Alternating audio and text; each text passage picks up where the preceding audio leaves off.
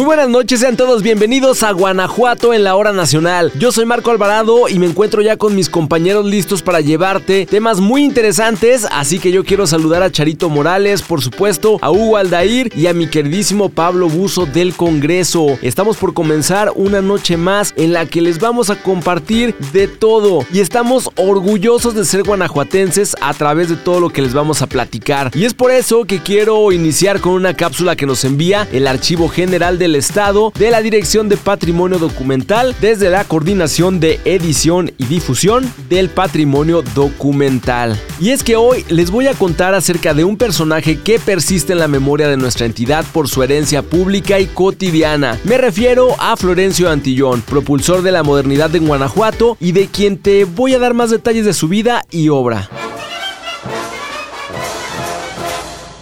Florencio Antillón Moreno nació en la ciudad de Guanajuato el 22 de febrero de 1830. A los 14 años inició su carrera militar en el segundo batallón del primer regimiento de Guanajuato, formación castrense que continuó por años, siendo partícipe en las batallas en defensa de la invasión estadounidense, en los múltiples enfrentamientos de la Guerra de Reforma y sobre todo la recuperación de la capital de Guanajuato durante la segunda intervención francesa. Fue partidario del liberalismo y por consiguiente seguidor de Benito Juárez. Fue designado jefe del Ejecutivo de Guanajuato en 1867. Su mandato fue intermitente hasta que el 16 de septiembre del mismo año asumió definitivamente como gobernador constitucional, iniciando un periodo de modernidad visible en diversos rubros. En su mandato, impulsó la educación, acreditando en las 47 escuelas que se edificaron entre 1871 y 1873, entre ellas instituciones normalistas y la Escuela de Artes y Oficios del Estado, que ofrecía una gran variedad de carreras profesionales. En apoyo a la educación, gestionó para otorgar libros y enseres escolares a estudiantes de todos los niveles. En lo que corresponde a obras públicas, en su gobierno se construyeron y renovaron importantes caminos, como el que conecta Marfil con Guanajuato, el de Dolores Hidalgo a la ciudad de Guanajuato y la carretera que va de San Miguel de Allende a Querétaro. Apegado a la modernización del país, luego de los tiempos convulsos por las guerras internas e invasiones foráneas, la gestión de Florencio Antillón se caracterizó también por las mejoras a calles y edificios, como ocurrió con el Paseo de la Presa, el Hospital de Belén y el Palacio de Gobierno del Estado. Su obra está vigente en mercados que mandó construir, además del parque recreativo que actualmente lleva su nombre en la capital del estado. El alumbrado público se extendió por kilómetros en varias poblaciones, además que en su gobierno comenzó la construcción del emblemático Teatro Juárez. Nuestro personaje dejó la gubernatura en 1876, hizo de Celaya su lugar de vivienda y posterior fallecimiento, ocurrido el 18 de febrero de 1903. En su honra recibió significativos homenajes, entre ellos que sus restos fueran sepultados junto a la tumba de Manuel Doblado, otro ilustre gobernador del siglo XIX, del que te contaremos en otra oportunidad. Y por esto y más es que a Florencio Antillón se le reconoce como propulsor de la modernidad, obras novedosas en su momento, hoy convertidos en símbolos de orgullosa identidad de Guanajuato. Así que tienen un poco de historia acerca de Florencio Antillón. Y así es como damos inicio a Guanajuato en la hora nacional. Y ahora le paso el micrófono a Charito Morales, que ya nos tiene un tema muy interesante y es que hoy vamos a platicar acerca de algunos eventos y qué podemos ver en Guanajuato. Todo esto a colación de los 200 años que estamos celebrando. Pero ¿quieren saber de qué se trata? Los dejo con Charito Morales. Amigos de Guanajuato en la hora nacional, con el gusto de saludarles. Esta noche me encuentro muy contenta porque como cada domingo tenemos invitados muy especiales. Recordemos que hace 200 años, un 20 de diciembre del año de 1823, Guanajuato es declarado como un estado libre y soberano. Para hablarnos de este interesante tema, qué mejor que el historiador y cronista de la ciudad, el maestro Eduardo Vidaurri Arechiga. Maestro, qué gusto volver a encontrarnos. ¿Cómo está? Pues muy bien, muchas gracias con el gusto de poder estar contigo, de estar con el auditorio que escucha la hora nacional en las emisoras del estado de Guanajuato. Platíquenos, por favor, algo que nos da vuelta en la cabeza a todos los guanajuatenses. ¿Qué pasó en Guanajuato hace 200 años? Bueno, sin duda un acontecimiento de la mayor trascendencia histórica. Hace 200 años, justamente, la entonces Diputación Provincial de este territorio que se llamaba Provincia de Guanajuato tomó la determinación de constituirse como Estado libre y soberano y de manera coordinada con el Segundo Congreso Nacional determinaron pues impulsar el proyecto para la conformación de los Estados Unidos mexicanos, es decir, Guanajuato pasaba a ser parte de uno de los estados que darían vida, que darían fuerza a la construcción de México como una república independiente. Y entonces pues la creación del estado de Guanajuato es lo que en estado de derecho nos define, nos determina, somos libres, somos soberanos, somos independientes justo desde hace 200 años. ¿Por qué celebrar 200 años de Guanajuato? Estamos escuchando eso desde el año pasado y lo que va de este 2024. ¿Por qué celebrarlo? Porque a partir de que se consigue nuestra independencia nacional en aquel 1821, había mucha indecisión sobre el rumbo político que debería de tomar la patria. Entonces, esto que ocurrió el 20 de diciembre de 1823, la conformación del estado de Guanajuato y luego la afirmación del mismo en 1824, hace justo 200 años, nos define como un estado libre y soberano. Es decir, a partir de ahí comienza la cuenta que hoy llega a estos primeros 200 años de conformar nuestra identidad, de conformar nuestra esencia, de definir aquello que nos hace sentir orgullosamente habitantes de cualquiera de las ciudades, de los pueblos, de las villas de nuestro querido estado de Guanajuato y formar parte de esta historia que a lo largo de dos siglos ha permitido que se construyan mujeres y hombres de gran valor para nuestra patria. ¿Quién funda Guanajuato, maestro? Bueno, básicamente es un acuerdo que toma la Diputación Provincial de Guanajuato en concordancia con el Congreso Federal, el Congreso Nacional y se funda precisamente pues por todos estos diputados que representaban a nuestra entidad. Concretamente serán algunos diputados que determinan que sea Carlos Montes de Oca el personaje que ocupe la posición primero como un responsable del gobierno del estado que empezaba a nacer y luego cuando ya se proclama la constitución estatal pues a elegir gobernador constitucional. Es un conjunto de personajes que eh, están involucrados en la definición de este proyecto que hoy nos da sentido y forma de vida. ¿Cuáles considera usted, maestro, que son algunos de los beneficios de celebrar estos 200 años de Guanajuato?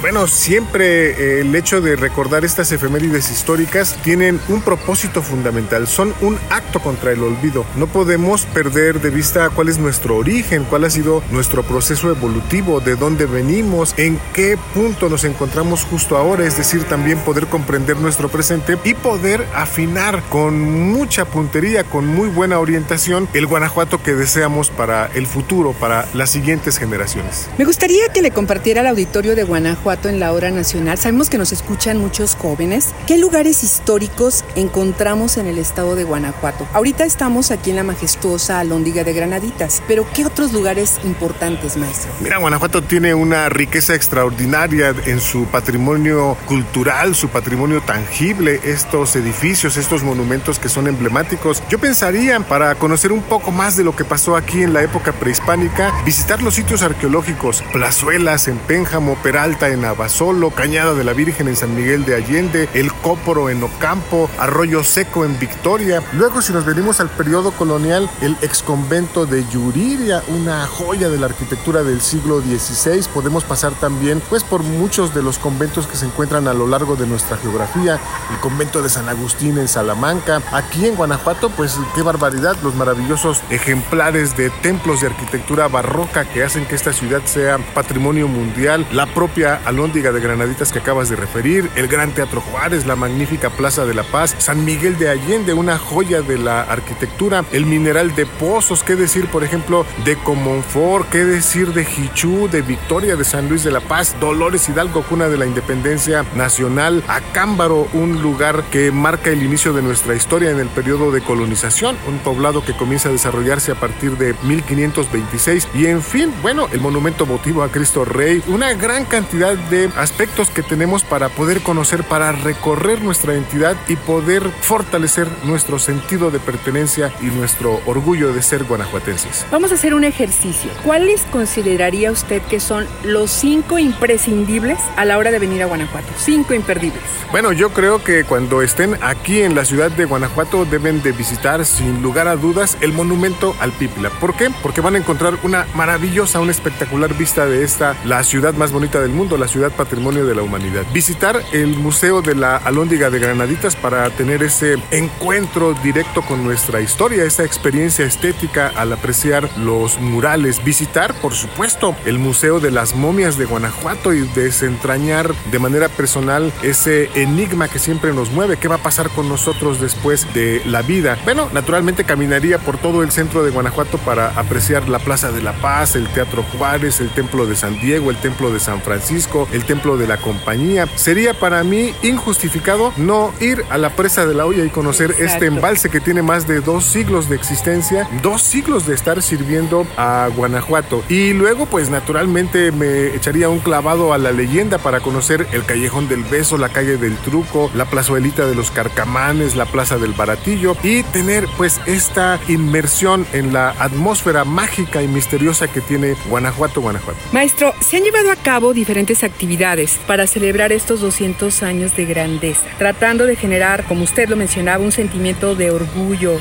y unidad. ¿Hasta cuándo van a concluir estas actividades? Mira, el proceso fue más o menos complejo y habrá que incorporar, por ejemplo, la creación del Congreso del Estado de Guanajuato, la creación del Supremo Tribunal de Justicia del Estado de Guanajuato y estos eventos se van a extender hasta el verano de este año. El 28 de junio se cierran formalmente las celebraciones por los 200 años de la creación del Estado libre y soberano de Guanajuato. Así que tenemos pues hasta junio para darnos esta vuelta por nuestra entidad, encontrarnos con nuestra historia, encontrarnos con nuestro pasado, nuestro presente y poder echar esa mirada al futuro que nos gustaría para nuestra entidad. Maestro, sin duda Guanajuato es cuna también de grandes personajes. ¿Podría por favor compartirnos el nombre de algunos de ellos? Con mucho gusto, mira, yo puedo referirme de inmediato, por ejemplo, al doctor Eduardo Lisiaga, un médico de primer nivel, el Hospital Nacional de México lleva su nombre. Me puedo referir también a don Ponciano Aguilar, un extraordinario ingeniero que construyó gran parte de las obras públicas que han salvado a nuestra ciudad. Me puedo referir a Juventino Rosas, este magnífico músico de Santa Cruz que llegó a la fama mundial con su composición El Vals sobre las olas. O podemos pensar también en María Grieber, esta extraordinaria compositora de León, Guanajuato. Puedo pensar también en Jorge Negrete, el charro cantor, este símbolo emblemático de nuestra nacionalidad. Puedo pensar en el grandioso Diego Rivera, este pintor de prestigio mundial que nació en la ciudad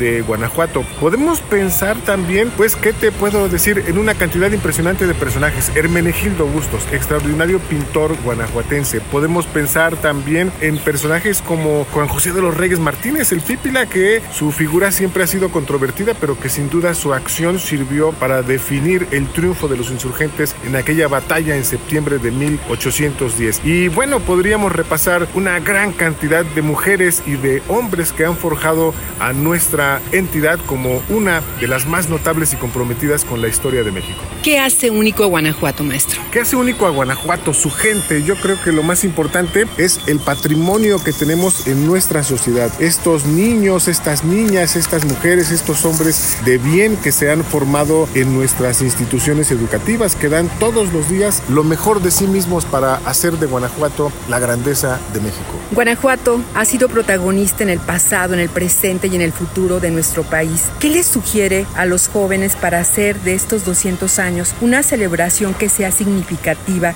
y que deje huella, maestra? Parece que un consejo interesante sería despertar la curiosidad, tratar de encontrar una forma de acercarnos a nuestra historia, de conocer un poco más sobre nuestros personajes, detectar cuáles son estos monumentos que hacen que Guanajuato sea una tierra grandiosa, descubrir básicamente su vocación para que ellos sean, como las generaciones anteriores, mexicanos del mejor provecho para su familia y para su sociedad. Queremos invitar a nuestro auditorio a estar pendientes de las actividades e encaminadas a destacar la grandeza de Guanajuato y nuestro rico patrimonio histórico, artístico y cultural. Y sobre todo, su contribución como Estado libre y soberano al federalismo de México. ¿No es así, maestro? Así es, la invitación es para que todos tengamos la emoción de poder vivir estos primeros 200 años de la creación de Guanajuato como entidad federativa, de poder vivir esta historia porque sin duda será un momento que quedará registrado en la memoria de todos nosotros.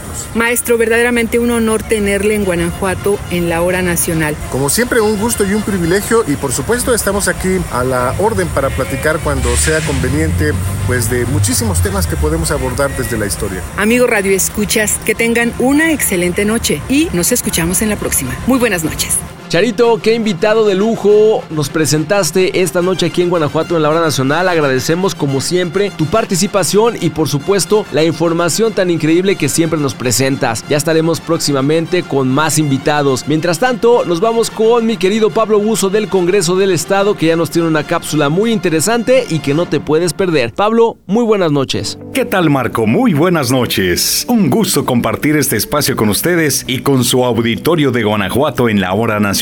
Es un placer saludarlos desde el Archivo Histórico del Congreso del Estado con información de Victoria Baeza. Les saluda Pablo Buzo Muñoz. En el marco de los festejos por los 200 años de la instalación de la Diputación Provincial de Guanajuato, el día de hoy hablaremos del aniversario de la instalación de la Diputación Provincial de Guanajuato. ¿Sabes por qué es importante conocer esta institución esencial para comprender los actos que dieron origen al surgimiento del Estado de Guanajuato? En el marco de los festejos por la conmemoración de 2024, 200 años de la instalación del primer Congreso Constituyente de Guanajuato, el Archivo Histórico de tu Congreso se complace en invitarte a conocer la propuesta editorial titulada La Diputación Provincial de Guanajuato, Orígenes y Desarrollo de una Institución, 1812-1824, obra de la doctora Graciela Bernal Ruiz, editada por el Congreso del Estado. El libro plantea un estudio general de su origen y desarrollo con el objetivo de mostrar la importancia que cobró para atender asuntos de vital importancia en la provincia. Primero en un contexto de guerra y después en la formación de un nuevo país en donde Guanajuato era una de las provincias más importantes. La Diputación Provincial ha sido considerada el antecedente de los congresos estatales y en dicha obra se describen las puntualizaciones necesarias que evidencian la importancia de esta institución. En ella encontraremos desde su origen en el marco del liberalismo español que a través de la Constitución de Cádiz de 1812 planteaba la creación de estas instituciones como un órgano provincial. Sin duda un importante logro para el autonomismo, donde tuvieron un importante papel los diputados americanos y novohispanos en particular. Sabedores de las aspiraciones provinciales el nuevo gobierno independiente no tardó en aprobar la instalación de diputaciones en donde no las había. De esta manera surge la Diputación Provincial de Guanajuato, que junto con otras instituciones provinciales tendría ante sí una enorme tarea en la reconstrucción de su jurisdicción, no solo porque se venía saliendo de una guerra que había dejado una enorme devastación, sino porque la estabilidad duraría poco. Así que, en este marco, pero sobre todo hacia inicios de 1823,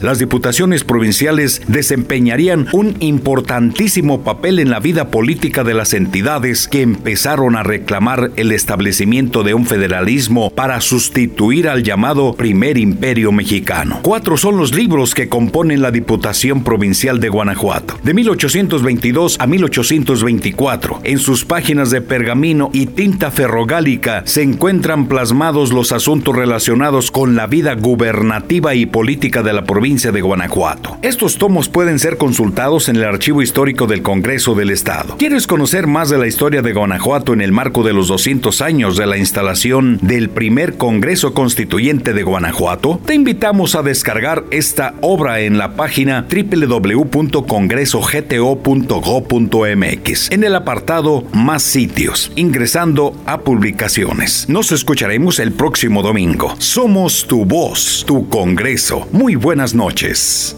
Qué buena información. Un saludo para todo el equipo que conforma el archivo histórico del Congreso del Estado. De verdad, nos encanta que domingo a domingo nos acompañen con muy buenos datos, con buena información histórica y que por supuesto está abierta a todo el público para que vayan y conozcan este archivo. Mientras tanto, vámonos con nuestro último bloque que nos trae a una invitada que nos va a platicar de algo muy importante. Así que escuchen con atención y mi estimadísimo Hugo Aldair ya está listo en la cabina con nuestra invitada en Guanajuato en la hora nacional.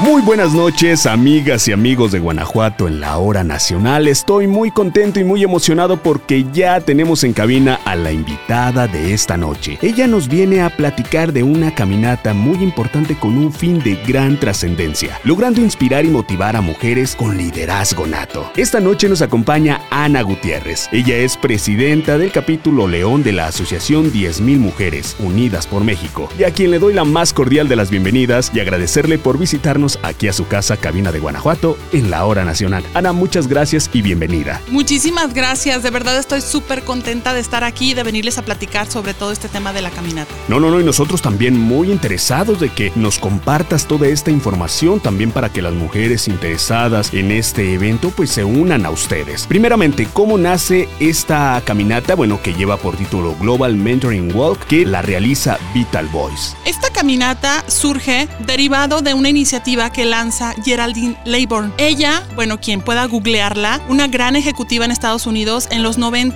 encabezó la cadena Nickelodeon. Una mujer a ese nivel ejecutivo en los 90 no es poca cosa. Entonces, ¿qué pasaba? Que la buscaban mucho para pedirle consejos, esta mentoría, todas las ejecutivas que estaban queriendo crecer. Entonces, ella, por su agenda sumamente ocupada, de pronto les dijo, el espacio que tengo es en mi caminata donde salgo al Central Park. Ahí podemos tener esta charla, Entonces, ella posteriormente se incorpora a Vital Voices, donde recuerda estas caminatas que tenía dando esta mentoría a mujeres, instaura el Global Mentoring Walk. Entonces, hoy por hoy se realiza en distintos países, donde simultáneamente en el mes de marzo, en distintas sedes en México hay varias ubicaciones donde se realiza y la intención es justamente tener este evento, una caminata donde tengamos esta charla con mentoras y mentís de mujer a mujer donde podamos transmitir este conocimiento. Básicamente, estas caminatas están dirigidas a mujeres, emprendedoras y ya empresarias.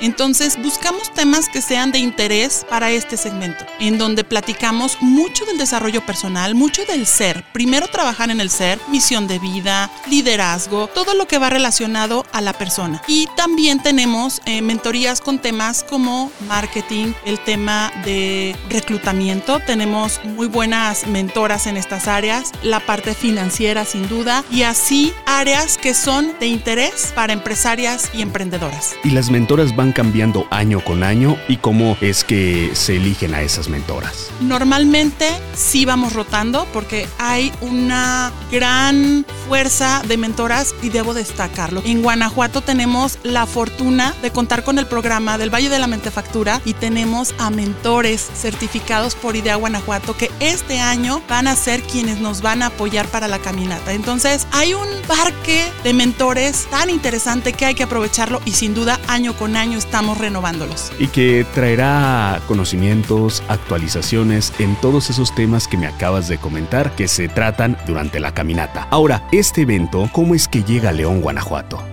Bueno, lo trae a León, Guanajuato concretamente Verónica Soto, socia fundadora de la asociación 10.000 Mujeres Unidas por México. En su momento, cuando arranca la asociación, ella fue la presidenta a nivel nacional y realiza algunos de los convenios fuertes a nivel internacional para la asociación. Actualmente, en la asociación 10.000 Mujeres Unidas por México, tenemos esta caminata en Jalapa, en Querétaro, en Guadalajara, Celaya y León. En estas cinco sedes, en marzo 2024, vamos a estar teniendo esta caminata donde vamos a ofrecer mentoría en cada uno de estos lugares. Y esto se va a llevar en vísperas de esta conmemoración que se lleva año con año, que es del 8 de marzo del Día Internacional de la Mujer, ¿correcto? Es correcto. La finalidad en gran medida de esta caminata es empoderar a las mujeres, darles herramientas para que puedan crecer en el ámbito profesional. Entonces, efectivamente, hace falta todavía mucho por hacer. Si bien lo comentábamos antes de empezar, en general, los latinos de pronto este síndrome del impostor nos ataca a todos, de pronto tenemos el conocimiento suficiente pero no nos la creemos, en las mujeres todavía se incrementa un poco más esta situación. Sabemos que un varón al momento de levantar la mano para un puesto laboral, voy a hablar al aire, un 60% de conocimiento del, del área en sí dice, va, me aviento, yo desarrollo lo que me falta en el camino y tiene esa seguridad para hacerlo. En el caso de las mujeres, prácticamente si no están al 80-90%, no levantan la mano porque no se creen que sean capaces para desempeñar el puesto. Entonces hay que trabajar eso en la parte personal. Para esto ayudan muchísimo este tipo de caminatas donde alguien que ya está en un nivel, que ya ha pasado por este tipo de situaciones, te puede decir de una manera cercana y como amiga, el, mira, yo me enfrenté a esto, lo pude solventar de estas